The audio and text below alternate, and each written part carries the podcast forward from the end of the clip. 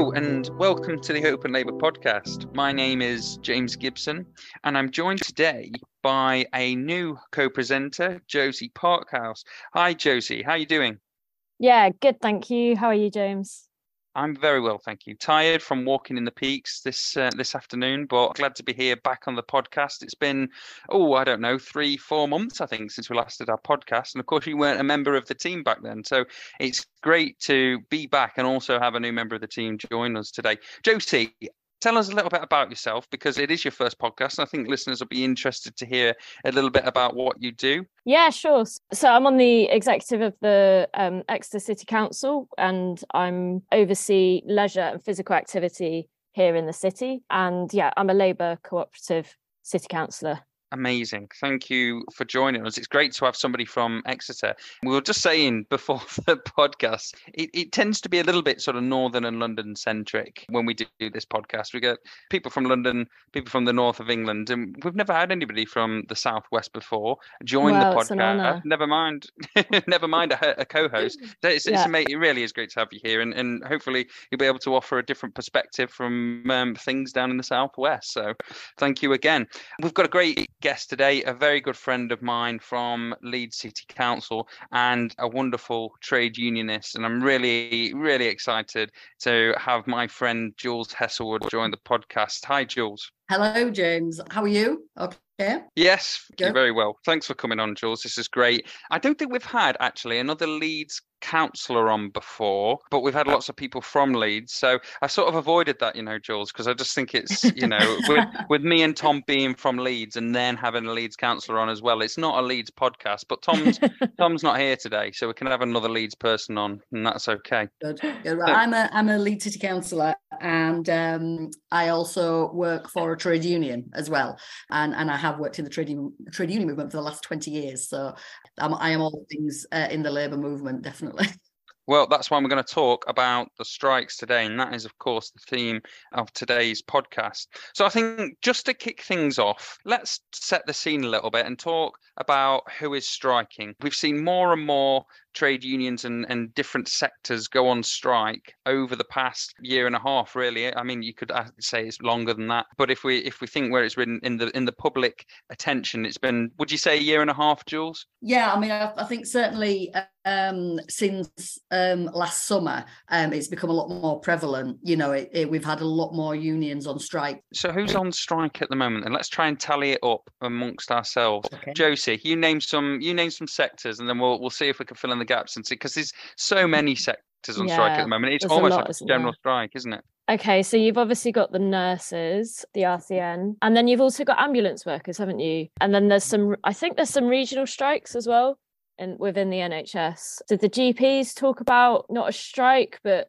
limiting their working hours as well? I'm sure Jules will know some education sector ones. well, we've got oh, the rail workers, haven't we? The rail workers, you mentioned ambulance workers. I think civil servants, about 100,000 of them are just about to strike uh, as well, aren't they, with uh, the PCS?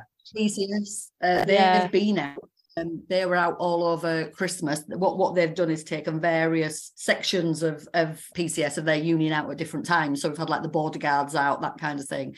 So PCS are kind of doing, you know, they're disrupting the whole system, civil service system, by taking different groups out at different times. And then we've got the NEU. Um, we had a national strike on the first Feb. We've got some regional strikes. The the next one for Yorkshire and Humber is the 28th of Feb. And then we've got another two days of national strikes on the 15th and 16th of March, where there'll be a, a big rally in London, which people can join. Uh, the RCN have just announced a big strike. So from the 1st to the 3rd of March, the RCN have announced a 24 hour, uh, sorry, a 48 hour round the clock strike. So they're taking uh, critical care nurses out as well, then, uh, because obviously what they've done so far, the, the government are just ignoring. So they've got to find some way of, of you know, making the, the government sit up and listen, really. So we, you know, the, there's no excuse for, for us not to get on the picket line there because it'll be there for 48 hours. So we can all yeah. find time to get down there at some point. And then the RMT uh, and CWU, the posties are still on mm. strike. Mm they've just they've, they've not announced any more dates they've just reballoted and they've got something like a 95% mandate from their members yeah. to wow. go out again yeah. Uh, which is amazing with the the thresholds that we've all got to meet um i can mm. I, want to talk about that. Yeah. So yeah, the you know the the CWU and and, and RMT uh, have still got live ballots. They've just got to announce some more dates. So yeah, there's a lot going on.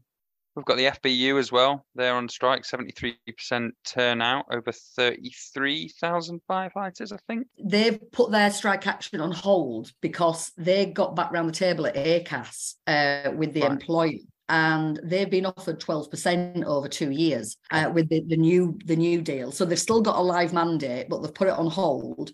Um, and the executive council of the FBU um, are recommending that members accept that. But of course, that has to go back to the membership. So that's back with the membership at the moment. So depending on whether members accept or reject that, will determine whether the fire and rescue service go out as well. It's hard mm. to keep up, isn't it? So many strike actions. Pretty much every every public sector role is affected by this. Pretty much. It just seems yeah. really extensive. Well, it's not just public sector as well, though, is it? There's shelter employees. I don't know if they've been on strike or they go in, and the British Museum staff. And and I went on a picket. I, I don't know if you came, Jules. You might have done after. Um, CWU went on strike and BT in Leeds as well, didn't they? Yes, um, we were. Yes, we were all on that one. Yes, definitely. Yeah, that was like back in September or something, October. Yeah, that's it. yeah. I think with there's that many strikes, we're forgetting about some of things that have actually gone on in the last, you know know, sort of eight months or so because there's been so many of them. It's like you say, it's difficult to keep up. Totally is. Well, look, I, think we made the point. Lots of people are on strike, and I think it's worthwhile talking about why people are on strike. And we can talk about broad stroke reasons why they're on strike, but let's break it down a little bit and talk about public sector. So, what do you think uh, about why public sector workers are on strike, and Jules as well? Well, I think everyone's been hit by this cost of living crisis and everyone's feeling the strain. And I think, especially public sector, we've just come through a pandemic where we've stood on our doorsteps and applauded the NHS and applauded the teachers for sticking in schools and going online so quickly and adapting and but then the cost of living has just hurt those people so much and the government's just not prepared to really recognize them in that way. And i think with public sector it it seems like the government's just not really prepared to even negotiate and not even listen to a lot of these union officials and like not even sit down and hear what they've got to say and hear their side of it. They're just kind of got their fingers in their ears their heads in the sand and more and more people are obviously joining this wave of strikes and it just seems like a massive mm. movement. I mean we've we've still got inflation in excess of 10% and a lot of the deals that been offered you know with these talks with government are, are just offering 5% or, or, less in some cases. I think the rmt was like 4% so if, if unions if union members accept these deals then they're accepting a pay reduction you know because we've got inflation running over 10% for a long time now. And even if you have a 5% rise, you're still, your, your, your outgoings are still going up and up and up. And I think that people have just uh, had enough of, of how this government uh, are acting. I mean, one thing that I absolutely agree that the government are just burying their head in the sands and thinking it'll all go away. Obviously, the RCN have now decided to up their game now and do a 48 hour strike in the NHS, which to, to try and get the attention of the government because, like you said, they are just burying their head in the sands. But what they've tried, what what the proposing to introduce is new legislation, the minimum service bill. I don't know if you've heard of that. Mm, I have. Yeah, yeah worrying yeah. stuff. It mm. is. So we, we're not going to be able to um, call it, if that went through, we're not going to be able to call everybody out on strike because it's going to include emergency services, teaching, rail, the rail network. I mean, basically, the target targeting the unions that are on strike at the moment. It's like a punishment. So, you know, we, we, we've got to have these minimum service levels. Now, the, the ambulance workers and the um, and, and, the RCN already have those minimum service levels. You know, we've still got nurses in um, administering critical care, uh, and the ambulance workers. If you've if people have been on the ambulance uh, workers picket lines, you'll know that they're you know I think it's category one calls, isn't it? That they're still going to in those emergency calls. So there are there are minimum service levels there already. It's just the government's way of kind of punishing the trade union movement. I think to uh, to extend that to everybody. Absolutely. I mean, this is just the the, the tip of the iceberg, the hyperinflation or going towards hyperinflation at 10%. I think that you can't call it hyperinflation at 10%, can you? But it feels like it certainly feels like it when your pay packet's going down, doesn't it?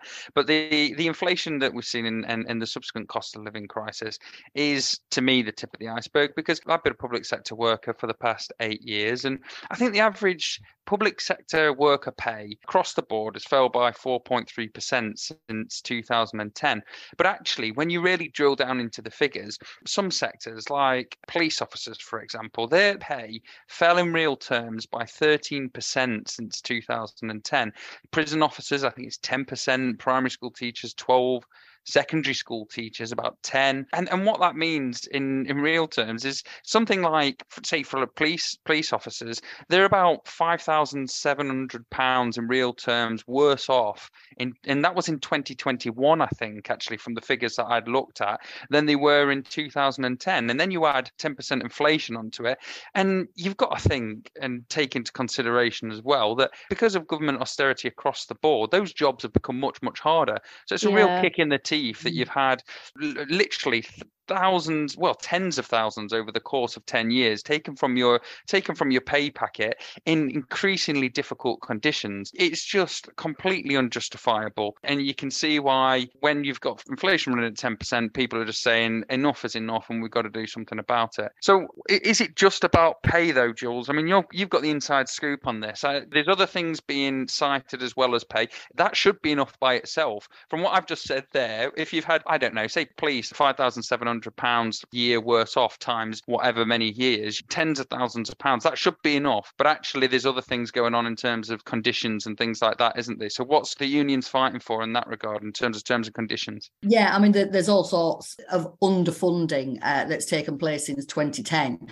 So it's not just people's pay that's gone down; it, it's the service that they're, you know, the, the area they're working in as well, where they're not able to deliver, you know, the the level of service that they used to do. So the RMT, their strikes over pay, but it's also about safety issues on the railways as well, because due to you know lack of funding, they're trying to cut corners and red tape, that kind of thing. So the, there's a lot of issues around safety on the railways as well. The CWU, it's also about jobs. Since they've been on strike, they've announced job cuts as well, uh, and their terms and conditions uh, as well that they're trying to you know change their contracts completely and make their terms and conditions a lot worse and accept this lower than inflation pay rise so it's ludicrous uh, but in in the public sector half of, of the strike is about the underfunding of the public sector. So uh, in schools, you know, we, schools aren't funded properly. We know that schools have been underfunded for a long time now, uh, and and schools are having to make redundancies because they haven't got the funding to pay all the the staff at the schools you know there's all sorts of things. We've got teachers buying their own supplies for the kids you know all, all, sorts of stuff and and not getting a pay rise either.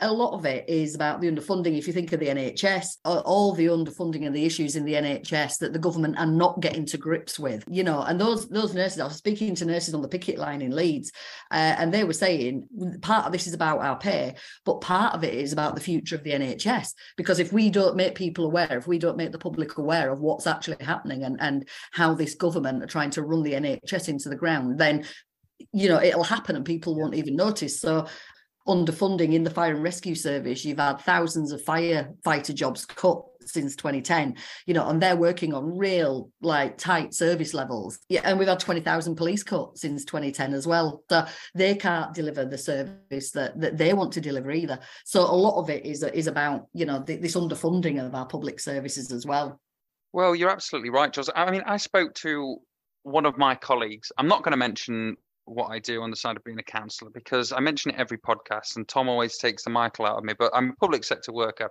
That's all I'm going to say. Any, anyway, so I was speaking. What do you to... do, James? I knew I, I, you can you can tell me. well, if well, if you've ever listened to any of the podcasts, and um, I, I, mention it every time. I think I mention it every council speech as well, don't I, Jules? absolutely, absolutely, yeah. And why why not? Anyway, so I spoke to somebody, one of my colleagues, who'd worked worked in the same profession as I do for a long time, I think sort of 30 years. And, I, and she's a good Labour person and, and said to me, James, I think things were bad in the 80s under Thatcher, and, and we we were really upset with how our services were wound down and underfunded, and it cr- created all sorts of societal harms. But I've never known it as bad as this. This is as bad as it's ever been. We've all got some thought, interesting thoughts that we probably can't air on this podcast because we would have to swear about Margaret Thatcher. But Don't mention that. um, but things were better under Margaret Thatcher than they are now. And it's interesting, actually, just to go back to sort of pay, actually. You know, in 1980, there was a cap on public sector pay. Okay. Guess what that cap was? Because obviously we've had a public sector pay freeze of it was one percent, wasn't it, for the first couple of years of the coalition government, and then it rose to sort of two percent pay cap. Guess guess what it was in 1980 under Margaret Thatcher? Go on, somebody have a guess. What, 5%? I should know this. 14% for public services. Wow. It was 6% for local government, but for public services, I don't know why that's distinguished, but 14 and 6%, right? Even Margaret Thatcher wasn't capping pay at 1%. So it sort of gives you Yeah. it gives you a bit of an idea about just how bad things have gone. I think also there's like a lot more diversity in the union movement, or at least the kind of, you know, the way people look at unions now. I think people typically, personally, as someone who wasn't born, you know, wasn't alive in the 80s, I think I had like from childhood this idea of like, you know, the miners' strike, and that was strikes, and that was unions, Mm. and that was Yeah. what that was. And now it's like, it's your friends, it's your family, it's people, diverse people, it's not just white men. It's, I think I saw that there's more women now in trade Mhm. unions than men Yeah. and Yeah. it's it's kind of seems like it's across all um sectors but also across across class almost as well and and i feel yeah. like that that just shows doesn't it that's like the canary in the coal mine almost and i Mm. think you made you made a really good point jules that it's it's not just pay it's like the conditions that people are working in and i think it's like this this horrible cycle where people are put in really difficult working conditions and context and people leave because they don't want to be treated in like horrible Exactly. ways. They don't want to be facing feeling like they they aren't given what they need to deal with those things. They're working overtime. They're not being paid adequately. They leave those professions. And then Soul the people that are left have even more workload. And it's just like this horrible cycle yeah downward spiral Yeah. exactly i'm really surprised at that figure that you just shared james about even margaret thatcher did 14% I, I think I think she did. I did think she did go to three and a half percent at one point, but still, we had one. But we had one percent. at one You know, point that was Thatcher. She, you know. Anyway, Well, that, that's a really good point about the about people leaving these professions because in, in teaching we've got thousands of teachers leaving the profession, and there's also an issue with um, people coming in to teach training. So some of the subjects, um, there there are very few people signing up to train to teach certain subjects. Um, so if we think we've got a teacher shortage now. In 10 years' time, it's going to be even worse if things continue as they are. And lots of teachers leaving because they're just, you know, the, the, the pressure that's put on them, Yeah. the underfunding, um, the long hours that they're being made to work. It's completely different in Europe. Teachers are treated with, you know, a lot of respect in Europe. They're Yeah. they're, they're educating the next generation.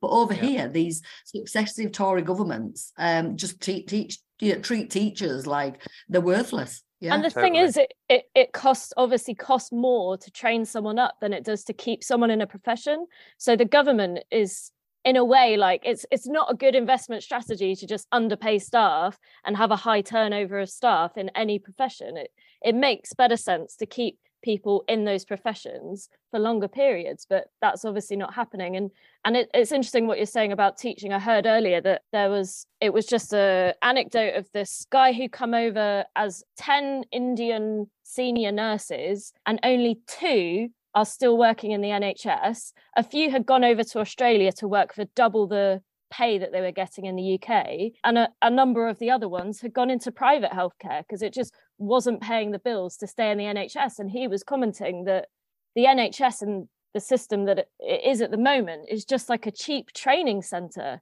for Mm. for Australia, for Yeah. private healthcare, for other countries, and yeah, it it really kind of made me think, yeah, that that's true, isn't it? Because it of people course, will go elsewhere. Yeah. yeah. I, I think, look, it, the, the wider point that both of you have made, and I think we can all agree on, is that actually the fighting for the integrity of the professions and to keep sort of professions alive, if you like. So to make sure that there are nurses to to be able to deliver the services that they're so passionate about delivering and, and being involved with. So you know, nurses fighting for an NHS, teachers fighting for the integrity of the education system, firefighters fighting for for the safety of, of people in all our communities. I think the diversity point really ties into to this as well because I think the government has always been able to play off the public sector or private sector or trade unions against non-unionized people or play into essentially try and divide and divide and conquer. But i think the diversity of the people that are striking at the moment which you've already mentioned i think makes that much more difficult for the government. And as you said it's your next door neighbor who's a gp i mean i think even the barristers went on strike as well didn't they? So this sort of mm. union bashing narrative utilized by the tories for so long is becoming completely impotent. It's a it's a narrative that's not useful for the Tories anymore. Do you think that that means that we'll have more success with these strikes? Because the, the union bashing by the right wing press hasn't been hasn't been successful, has it? Is the point I'm guess I'm trying to make. No, it, the, you know the, the the Daily Mail and, and the Express that are doing their usual job, but um, this time round it, it, doesn't seem to be working. There, there's a lot of public support for the for the strikes. Um, yeah because they are, like you say, they are your next door neighbours, the people who teach your children, you know, they're emergency workers. Um, and and the, the the nurses have got an awful lot of support, despite you know, d- despite the, the right wing press trying to uh, discredit them, yeah, they've still got a huge amount of public support for for going on strike. Yeah, and, and I wonder if you've seen, like in the NEU, that you've actually had an increase in membership, or there's kind of any result of these strikes that people are going, actually, yeah, it does suit me to be in a union. I want to be part of this bigger movement to fight for my, you know, better pay, better rights. And now you've mentioned it, I'll come on to that. Yeah, um, we've had an increase uh, from uh, going uh, live on Facebook on the Monday evening to at five o'clock to announce the result of the ballot for I, I, think over the next 10 uh, weeks 10 days um, we recruit, recruited 45,000 new members into the NEU now they're they're obviously teachers uh, existing teachers but um, either not a member of a union or a member of a different union that couldn't go out on strike because they didn't meet the threshold the, the government's ridiculous 50% threshold turnout threshold um, and and have joined the NEU so that they can go out on strike. So 45,000 people uh, joining a union for the reason that they can take strike action is amazing. You know, that, that they did that so they could go out the door and, and join that strike action to send a message to the government.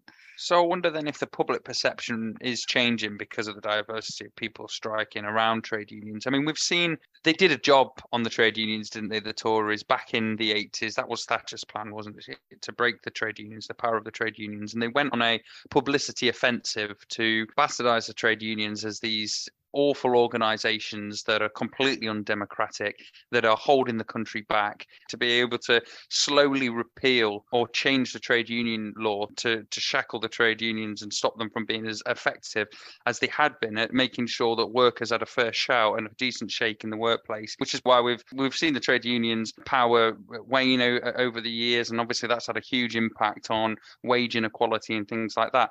Jules, you'll know a lot more than me. What did they bring in back in the 80s and carried on under the coalition government and just brought in another inhibitive trade union law as well, haven't they? Or trying yeah. to.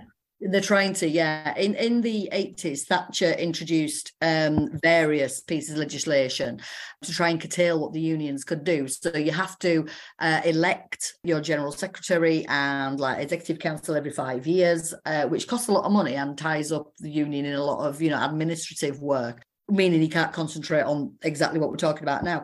Uh, but one of the main things that she brought in was uh, all unions have to have a political fund now. And if you don't have a political fund, you can't campaign. So any campaigning we do, any marches, any you know rallies, all that kind of stuff that you see the unions doing, any campaigning work at all, has to be uh, has to be spent from money in the in the political fund. even as far as getting trains down to London for a demo, that kind of thing. So each union had to ballot its own members to set up a political fund it used to be that everyone opted it. You had to tick a box to opt out, basically. Now, under the Trade Union Act 2016, you've got to tick a box to opt in. So that again, the the, the limit, the you know, li- limiting um, the amount of work that unions can do because people automatically opted into that, and now they're not. What what Thatcher did in the 80s, she she passed a lot of uh, trade union anti-trade union laws. Um, I think it was then, six, wasn't it, in total? Six. Yeah, and then in and when when the the Tories then got came into power in their own right. Then in 2015, without the Lib Dems, they then introduced the Trade Union uh, Act, uh, which curtailed what we could do even further, uh, and meant that ridiculously, um, we're the only country in Europe that has to give two weeks' notice to the employer to be able to go on strike. So once you've uh, you, once you've announced your strike date, you've got to give the employer two weeks' notice for them to put other arrangements in place before you can actually go on strike, and it, it's it's ludicrous. Um, so the amount of legislation uh, that we've got uh, curtailing what we can do. Um, you know, I, I, mean, it's amazing that we've got all these strikes going on when you think yeah. about how much legislation is trying yeah, I mean, legislation, but it sounds like death by bureaucracy almost. It's like just trying yeah. to make yeah. everything super admin heavy. Um, yeah. Yeah. And you've got to you've got to have uh, now um, you've got to have a 50 well public sector unions you've got to have a 50% turnout um, in your strike ballot. So you've got to get at least 50% of your members returning their ballot papers. Uh, and of that 50%, you've got to have at least 40% voting in favour of strike action. So, you know, you, have got to hit those thresholds before you can even think about striking and giving that and, two weeks notice. And, yeah. And isn't it the case you can't have online ballots either? Yeah. No, which yeah, is it, like, they can yeah. have online ballots for their uh, conservative leadership election, yeah. but I mean, you, you, can have you can have what 100,000 whatever member people who are members of the Conservative Party picking the next prime minister, uh, but for a trade uh, by by electronic ballot. But for for trade unions, um, you've got to have a paper ballot, so it all has to be sent out. Uh, which is why you, you you've probably seen that the unions have had to extend their uh, ballot period because obviously the CWU have been on strike. Yeah. So uh, we've had you know two months a ballot a ballot uh, period of like two months to make sure that we can get the ballot yeah. papers and, and get them back again. And that's even before you get into the things like restricting pickets, um, closed shops. Yeah. What else was they brought in? Solidarity strikes were outlawed. Yeah, you can't um, use that. Yeah, secondary picketing, so that's out the window. Like you said, we used to have closed shops um, where yeah. you joined work, you, you went to work, you joined the union, and she yeah. outlawed all that as well. Yeah, it, it, a huge amount of legislation to try and uh, stop stop what we what we do as trade unions, and we've got the worst uh, anti-union laws in the whole of Europe. Yeah. Yeah. And I think what all of these union laws miss is the fact that workers don't want to be out on strike like they want to be working they want to do a good job they want to be there giving this service they mm-hmm. they just want to be recognized though and paid fairly exactly and, and and i think people do realize and recognize now as well that that pay inequality is increased exponentially since all this restricted trade union legislation. So I think since 1980, we've seen the top 1% of UK earners' wages continually increase to the point now where 1% actually take in 14, nearly 15% of the of the country's wealth. Whereas poorest 14 million people in societies wealth has decreased by 7.5% over that same same period. So we've seen the wealth inequality just widen and widen. And for me, I think that is because of the trade unions being whittled away. But we're fighting back, and that's that's all to the good. Right, let's move on. Do we think the government is able to afford to pay public sector workers? It's a straight question. What do you think, Jules? Yes. Am I allowed to expand? no, we'll keep it that. No, of course okay. you are. Yeah. No, no, please. No, I'm joking. Please do. they, yeah, they, they are. They, they can find money to line their own pockets. And, you know, throughout COVID, there was billions of pounds of the contracts given out to their own friends. Mm-hmm. Um, you know, all that money just went to waste uh, because they didn't deliver on those contracts, you know, or it was it, what, what they delivered wasn't up to scratch. And now they're saying they can't afford to, you know, to, to pay um, public sector workers who worked all through the pandemic, you know, a, a decent living wage. Uh, I just, yeah, I mean, there's all, we, we could go on all day. We could do a podcast just on this, couldn't we? So, yeah, we, yeah, absolutely. They can. Yeah. I think it was Rishi Sunak in PMQs. It was said it was something like 20 billion, 30 billion pounds to cover the cost of the public sector pay increase above inflation. But actually, ONS and, and other reputable organizations, economic organizations have shown it's actually about it's, the figure's more like five billion. So when you contrast that to the 37 billion pounds that were wasted on track and trace, it's nothing, is it? To to give people that they were on the front line during COVID, if it wasn't for them, our entire society would have crumbled. Five billion pounds is not a lot to to reward them for for what they were able to do for us as a society throughout COVID. So, absolutely, yeah. I completely agree with you. They can afford it and very much should do.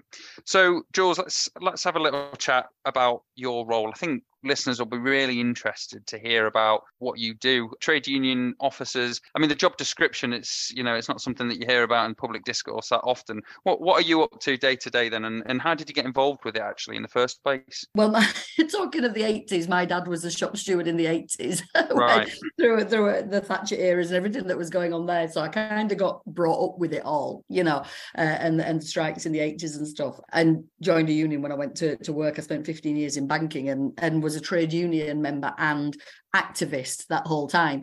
And yeah, long story short, I went to work for a trade union then. And from there, I went to work for the TUC as a tutor. So I was teaching union reps then uh, with the knowledge I built up. And now I'm back working uh, for the NEU. So day to day we're dealing with a lot of a lot of casework for members.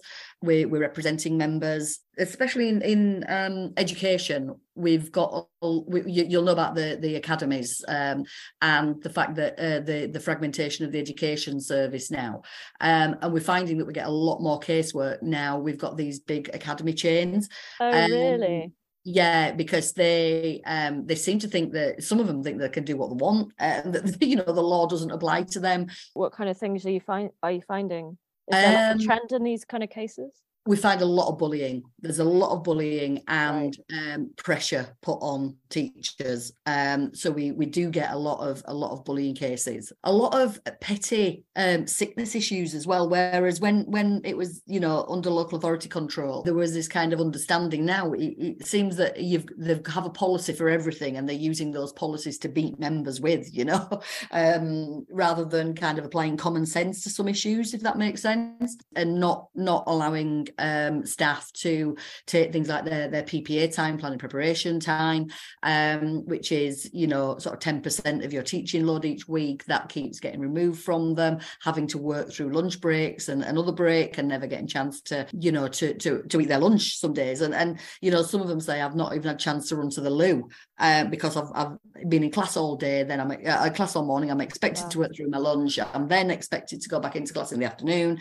There's all sorts of, of, of terms and conditions where it's just, and I'm not saying it's all academies, but in some academies that they just don't seem to think apply to them. So uh, uh, as a trade union, then as trading officials, we get involved in in a lot of those issues then uh, in representing members and and unnecessary disciplinaries as well. Um, and so we, we get some really ridiculous disciplinaries as well. But of, of course, every member's entitled to representation and we have to go in then and deal with those. So I think some of it is to try and just tie the union up in, in this kind of stuff so we can't get onto the campaigning issues that we want to organise around like pay for now, for example. So we're talking a lot about inflation and I think one of the lines that the Tories have used is that pay rises will make inflation worse and i was just wondering like what your thoughts are on that. Yeah there's this this myth isn't it that in the in the eight in the 70s huge pay rises were being handed out and it was it was that so that then made inflation uh, increase further and we're in a cycle. At the moment i think they're using that as a myth right now because at the moment we've got like nurses teachers firefighters all using food banks. So to actually give that that cost of living rise to people is just meeting their day, you know, their their their outgoings. It's not people aren't asking for these pay rises to then go, you know, uh, splash it on anything, you know, um, uh, and and we're getting this cycle of you know higher pay rises, higher inflation goes up and up and up. Um, well, that's yeah, you're exactly right. It just seems like pay rises would just mean that people can actually pay for the prices yeah. of things that they are at the moment, and yeah. and a lot of those prices aren't set in the UK. They're because of the war in Ukraine and other, you know, international factors, you know, and paying people less in this country isn't going to make those prices come down. No, you're, you're absolutely right. The wage price spiral that, that's always cited by the Tories, one, they always turn a blind eye to the fact that executive pay keeps going up and up. So it's for, it's fine for all their friends in the city and all their friends that are on the exec boards of various FTSE companies to get huge pay increases and bonuses. That's absolutely fine and doesn't contribute to the wage price spiral. But of course, ordinary workers who have seen their gas and, and utility bills uh, increase exponentially. Of course, those they're going to go up regardless, and they continue to go up. Nobody seems to care that actually people are struggling. If you give people a pay rise, they're going to use that to pay for for things that are going up anyway. And as you've already yeah. said, they're set by international markets. So it's a complete fallacy the wage price spiral in, in this context. How dare they talk about a wage price spiral when companies like utilities companies are making billions of pounds worth of profit? Does that not add to inflation? They could cut their profits and reduce the cost of utilities and food, and that would that would reduce inflation overnight. But of course, they're not going to do that. So the hypocrisy is, is actually sickening in this, and, and and you're absolutely right. It's complete fallacy. If you look at inflation and look at the interest rate issues, um, Liz Truss was in in in Downing Street for what forty days was it? and you know, a lot of this, a lot of this, the most recent stuff is to do with that forty days. Yeah completely crashed the economy. Yeah, um, the government had to step in. Uh, the Bank of England had to step in. Um, you know, the, the the Bank of England started putting uh, interest rates up, so now people's mortgages are going up. You know, so a lot of it is of their own making. You know, they, they need to get yeah. a, a, handle on this. It's yeah, you know, it, it's not a factor of oh, we pay people more than inflation will go up it, it the, a lot of this is, is come from their own people, you know, their own. And that's before we even get onto Brexit. yeah, yeah, oh, yeah, yeah, exactly. yeah. That's another issue. Oh, it's the perfect storm, isn't it? it, it is, Brexit, COVID, war in Ukraine, and Liz Truss. Yeah. the perfect yeah. storm of cost of living crisis. But of course, yeah. it's not. That the reason for inflation is all the workers that are that need a decent pay increase. You know, it's the postie on 25k that you know wants a pay rise to 26,000 pounds so that he can afford his utility bills. You know, yeah, not the shareholders that are you know seeing a massive rise in their profits. Yeah. Exactly. Yeah. Right. Yeah. Okay, guys. I think that was fantastic. Jules, there was so much more I wanted to ask you. There really was. and I, I, you're going to have to come back on the podcast. Thank you both for coming on today. Josie, uh, how was your first podcast? Did you enjoy it? Oh, no, it's horrible. Never coming back. no, it was great. Thank you. and it was Jules. lovely to meet you, Jules. Yeah. You too. You too. Yeah. Yeah. It's great to um, yeah to meet other open labour people from, yeah. from the country. Yeah. Yeah. There we go. And on the open labour note, we shall end at that. Thank you both very much. Goodbye. Cheers, Cheers, Jane.